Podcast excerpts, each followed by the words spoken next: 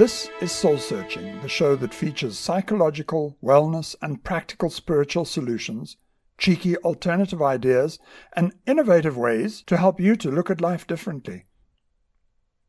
Our topic today is the law of reciprocity and what can go wrong with it. Have you ever traded sex for the other person's love and respect? Have you ever believed that you must first offer God your loyalty and faithfulness before you can receive His favor? If so, you have then experienced the perversion of the law of reciprocity. In this show, we explore what we mean by the reciprocity rule, and we shall see how it can easily go awry with treacherous consequences. Join me as we explore this fascinating topic. I ask the awkward questions you would like to ask, poke holes in rigid belief systems, and challenge the way the world taught you to think. My name is Tom Budge.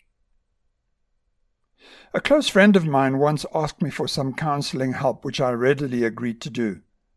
At the end of the session, she offered to pay me my going rate at the time. Oh, no, Sally, I can't take money from my friends, I said. I'd like to offer this help to you without charge. That's very sweet of you, she said, but it means that I will never be able to ask you for help again because I don't want to sponge off your generosity and kindness. Sally had a very valid point, and she finally agreed to pay a heavily discounted fee. It was the law of reciprocity that drove this interaction between us. I was happy to offer my time as a gift, but she, rightly so, felt that it would change the dynamics between us, leaving her feeling obligated. We find a form of reciprocity even in Newton's laws of motion. For every action, there is an opposite and equal reaction.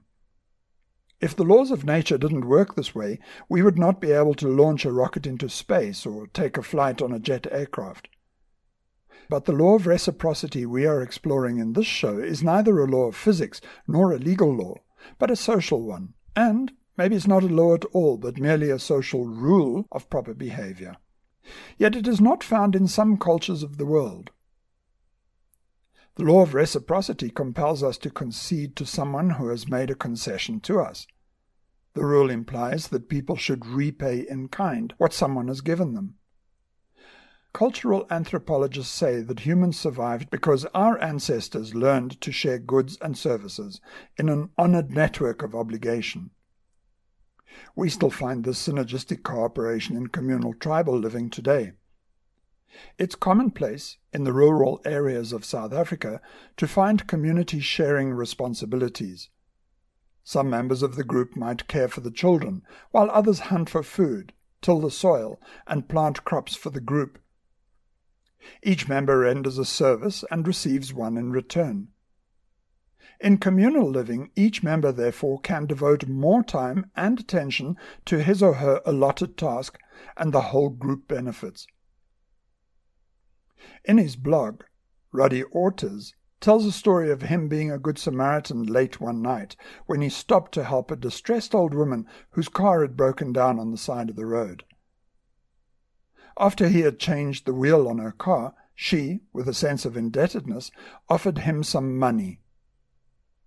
He refused to take her money because to him it was an altruistic act. The next day, a waitress was clearing a table where an old woman had sat drinking tea. There was money enough to pay for the bill, but as she cleared away the serviette, she saw a lot more money and a note from the old lady, which read, You don't owe me anything. I have been there too. Somebody once helped me out the way I am helping you. If you really want to pay me back, here is what to do. Do not let this chain of love end with you. It's such a delightful story. Orta's story also highlights two very different aspects. The one is about altruism, and the other is about the principle of paying it forward. Paying it forward as the old woman had done, is a third party beneficiary concept that involves doing something good for someone else in response to a good deed done to you. When you pay it forward, however, you don't repay the giver. Instead, you do something nice for a third person. The philosophy of pay it forward is that through acts of kindness among strangers, we all foster a more caring society. It's a truly noble extension of the law of reciprocity.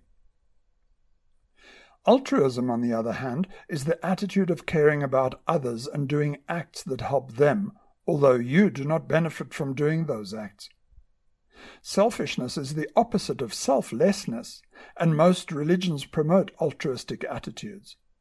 However, altruism is different from reciprocity in that it has no predicated idea of building relationships because it has no vested interests.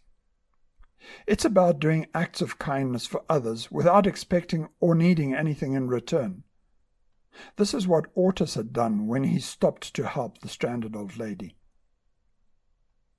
All the examples we have looked at so far are examples of positive reciprocity.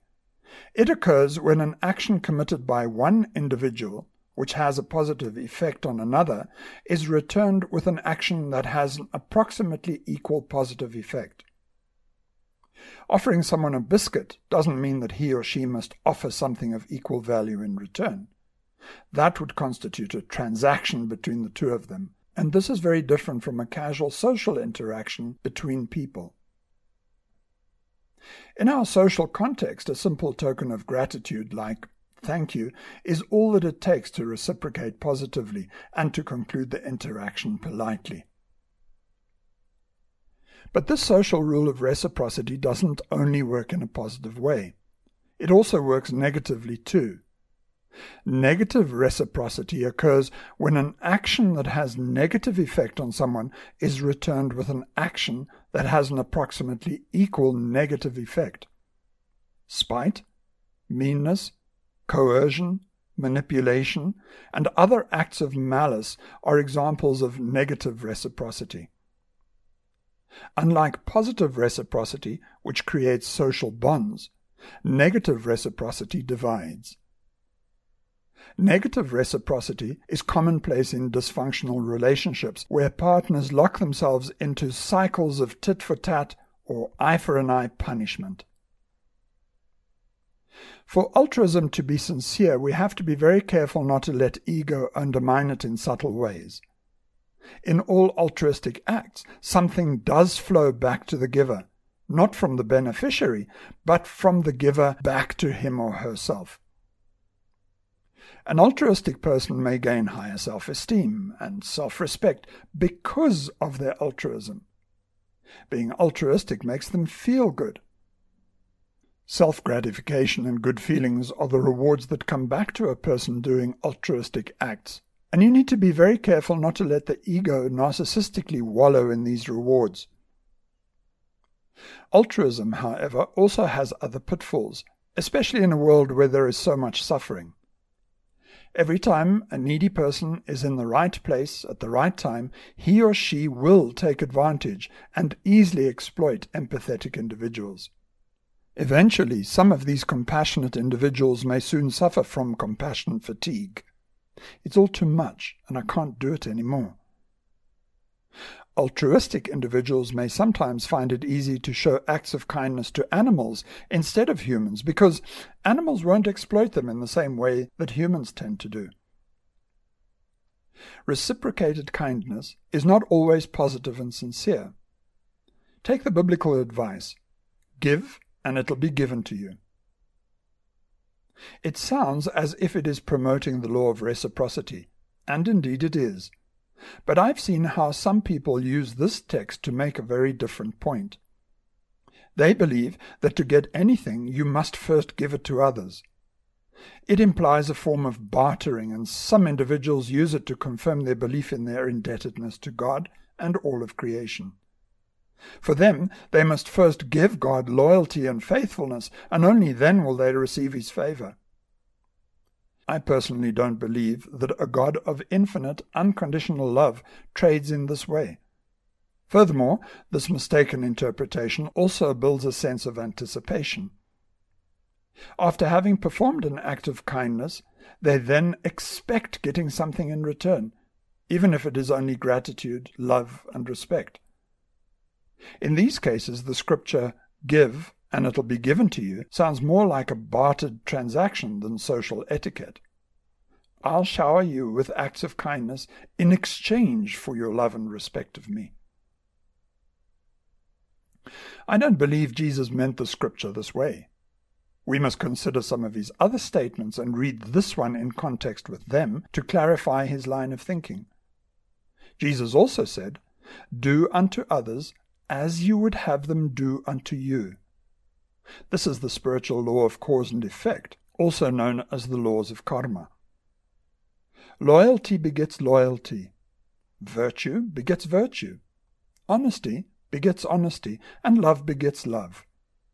It's the fundamental law of societal growth and development.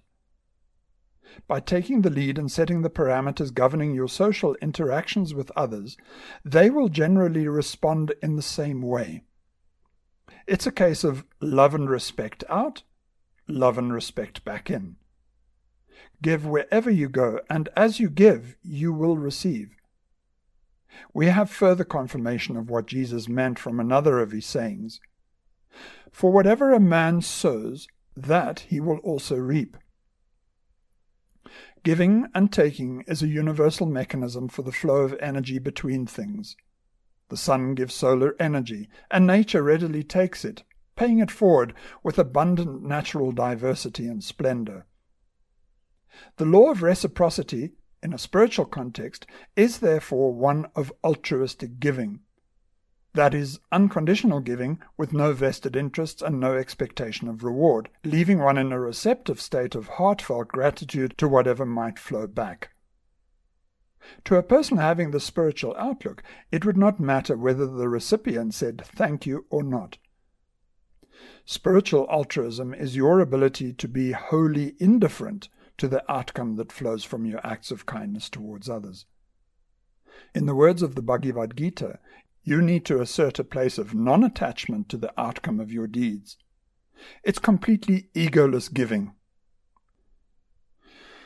By virtue of the rule of reciprocity, people are obligated to repay favors, gifts, invitations, and so forth the sense of future obligation has positive consequences that helps build continuing relationships and exchanges between people.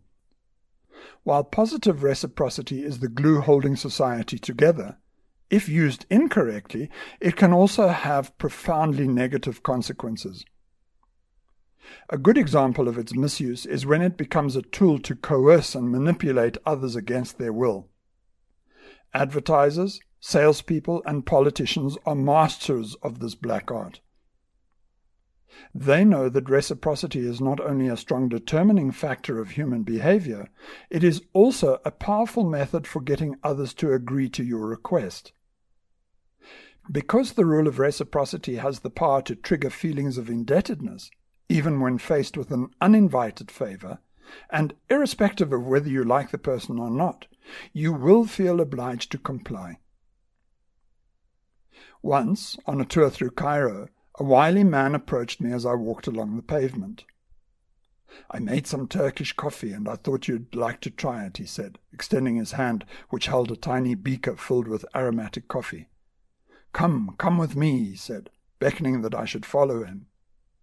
I fell for it hook, line, and sinker. There, inside his shop, he swapped the tiny beaker for a brass mug and an urn full of delicious aromatic coffee. In my gut, I knew that it was too good to be true that a Cairo resident would befriend a passing tourist, and I fully expected him to sell me packets of ground Turkish coffee. But no. After I had sipped two mugs of his coffee, he then called his assistant to bring out many of his silk shirts. Realizing that I had been had, I stood up, thanked him for his generosity, declined to buy his merchandise, and tried to retreat to the safety of the pavement. But he wasn't giving up. I offer you my friendship and my coffee, but you give me nothing in return. The inference was that I should reciprocate his kindness by buying his goods. But I'm a stubborn person with enough Scottish blood in my veins to stand my ground, and, with some concerted effort, left without having bought anything. Having escaped much wiser, I was able to avoid another man less than a block away when he tried to sell me something by shoving a tiny bottle of fragrant oil in my hand, saying, This is my gift to you from Cairo. I tried to give it back to him, but he wouldn't take it, so I set it down on the pavement and walked away. Robert Cialdini, in his book Influence and Persuasion, tells his story of a boy who asked him to buy a few expensive circus tickets, and, when Cialdini refused, the boy then asked him to buy a low cost chocolate bar. Cialdini fell for it and bought chocolates he never wanted. But why? The rule of reciprocity operates in two ways. First, an individual is pressurized to reciprocate one concession for another by nature of the rule itself. Second, because the individual who initially concedes can expect to have the other person concede in return, if there were no social pressure to return the concession, the person runs the risk of giving up something and getting nothing in return. Mutual concession is a procedure that can promote compromise in a group so that individuals can refocus their efforts towards achieving a common goal. Reciprocal concessions promote compromise in a group so that the initial and incompatible desires of individuals can be set aside for the benefit of social cooperation. So, if an individual starts off by requesting something large, like the boy selling circus tickets, and you refuse, you feel obliged to consent to their smaller request even though you might not be interested in either of the things they are offering, like Cialdini buying chocolate bars. This is known as the rejection, then retreat technique. It involves making an outrageous request that someone will almost certainly turn down, and then make the smaller request that was the favor of interest all along. If done skillfully, the second request is seen as a concession, so compliance with the second request is obtained. However, if you are playing around with the law of reciprocity in this way, you must proceed with caution. If your first request is so big that it is seen as unreasonable, the door in the face technique proves useless, as the concession made after is not perceived as genuine. Those that teach these techniques offer further advice not to confuse the door in the face technique with the foot in the door technique, where individuals get a person to agree with a large request by first getting them to agree with a moderate one. The proverb, one hand washes the other, is an expression originally denoting mutual cooperation in a positive sense only, but it now carries the negative connotations of back scratching, cronyism, and log rolling. Log rolling is the term used to describe the giving of gifts to the poor in exchange for votes. It is a political term dating back to the early 19th century and comes from the lumber camps where a spirit of cooperation existed. If you help me roll my logs, I'll help you roll yours. The trading of votes or favors for mutual political gain is a policy of you scratch my back and I'll scratch yours. Although many African political groups do it unashamedly, it isn't only endemic to Africa but occurs across the globe in less obvious ways too. The subtlety of sales and marketing and the grossness of politics is something you can learn to avoid. However, I'm far more worried about what goes wrong when you misuse the law of reciprocity in a personal way. In my many years as a therapist, I have met hundreds of people who inadvertently trap themselves using a perverted form of the reciprocity rule. Most don't know that they're doing it until it is pointed out to them. Once they realize what they're doing, they see how torturous it can be. Let's backtrack for a moment. The reciprocity rule dictates that if I offer you a biscuit, you will return the favor in some way like saying thank you. If you are one of those many shy, withdrawn people with low self esteem, uncertain about life, your place in your community, and your standing in the eyes of others, you might seek affirmations from others to bolster your self image and give you confidence. But here's where you run a risk it's the snake lying in the grass. If you are dependent on the affirmations of others to fill an inner void that you can't seem to fill by yourself, you could inadvertently begin to barter with them. You then enter into unspoken transactions whereby you offer them acts of kindness in exchange for their gratitude, love, and respect for you. The inflow of gratitude, love, and respect which you receive from them becomes the foundations upon which you build self esteem and confidence. It is commonplace for some gay men to seek frequent sex from many partners. Why? It is often because gay life is a fragile world full of marginalization, guilt, shame, and blame. In terms of the rules of reciprocation, your offering another man sexual favors, your act of kindness towards him, compels him to return the favor. It is something you expect and need from him. Once your barter trade is done, there is a sense of if he finds me attractive and is prepared to have sex with me, I must be good enough. Many wives do the same thing for their husbands. By performing acts of kindness for him, including having sex when they don't want to, they bargain on getting back his love and respect. This, however, is very dangerous ground, and you'll run the risk of self esteem implosion if the other person withholds reciprocation or reciprocates in an unexpected, lesser way. How do you think you will feel, especially if the other person's affirmations of you are vital to your emotional well being, if he or she does not reciprocate in the way you anticipated? You'll probably feel used and abused, and that might lead to waves of guilt and shame, all of which will negatively affect your confidence and self esteem. If you are dependent on someone else's love and respect, you might go to extraordinary lengths to get it from them or anyone else for that matter. If your acts of kindness regularly get trashed, it may lead to depression and ideas of suicide, or, as in the case of so many others, it could pop out in other ways to numb the pain with things like drugs and alcohol. So, what's the message we take from this? The rule of reciprocity is an excellent social mechanism that holds society together, but it is often misused by others who wish to take advantage of you.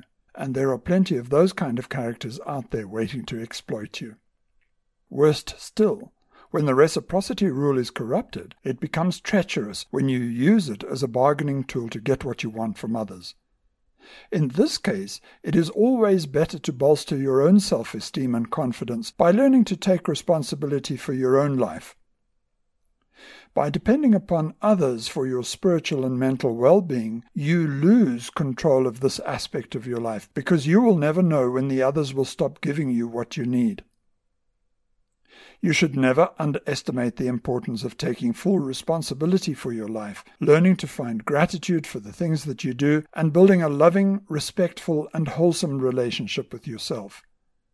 Of course, you must be wary of narcissistic self love because your ego will seek it out. Replace egoistic self love with true spiritual recognition of your highest, truest self.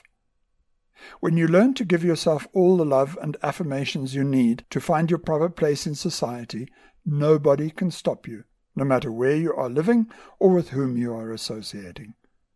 Try it out for yourself and remember, asking for professional help is never a mistake.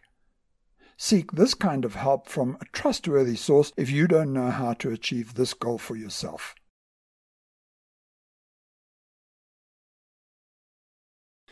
Join the conversation on Twitter using the hashtag soulsearching and follow at TWEBudge for news and updates.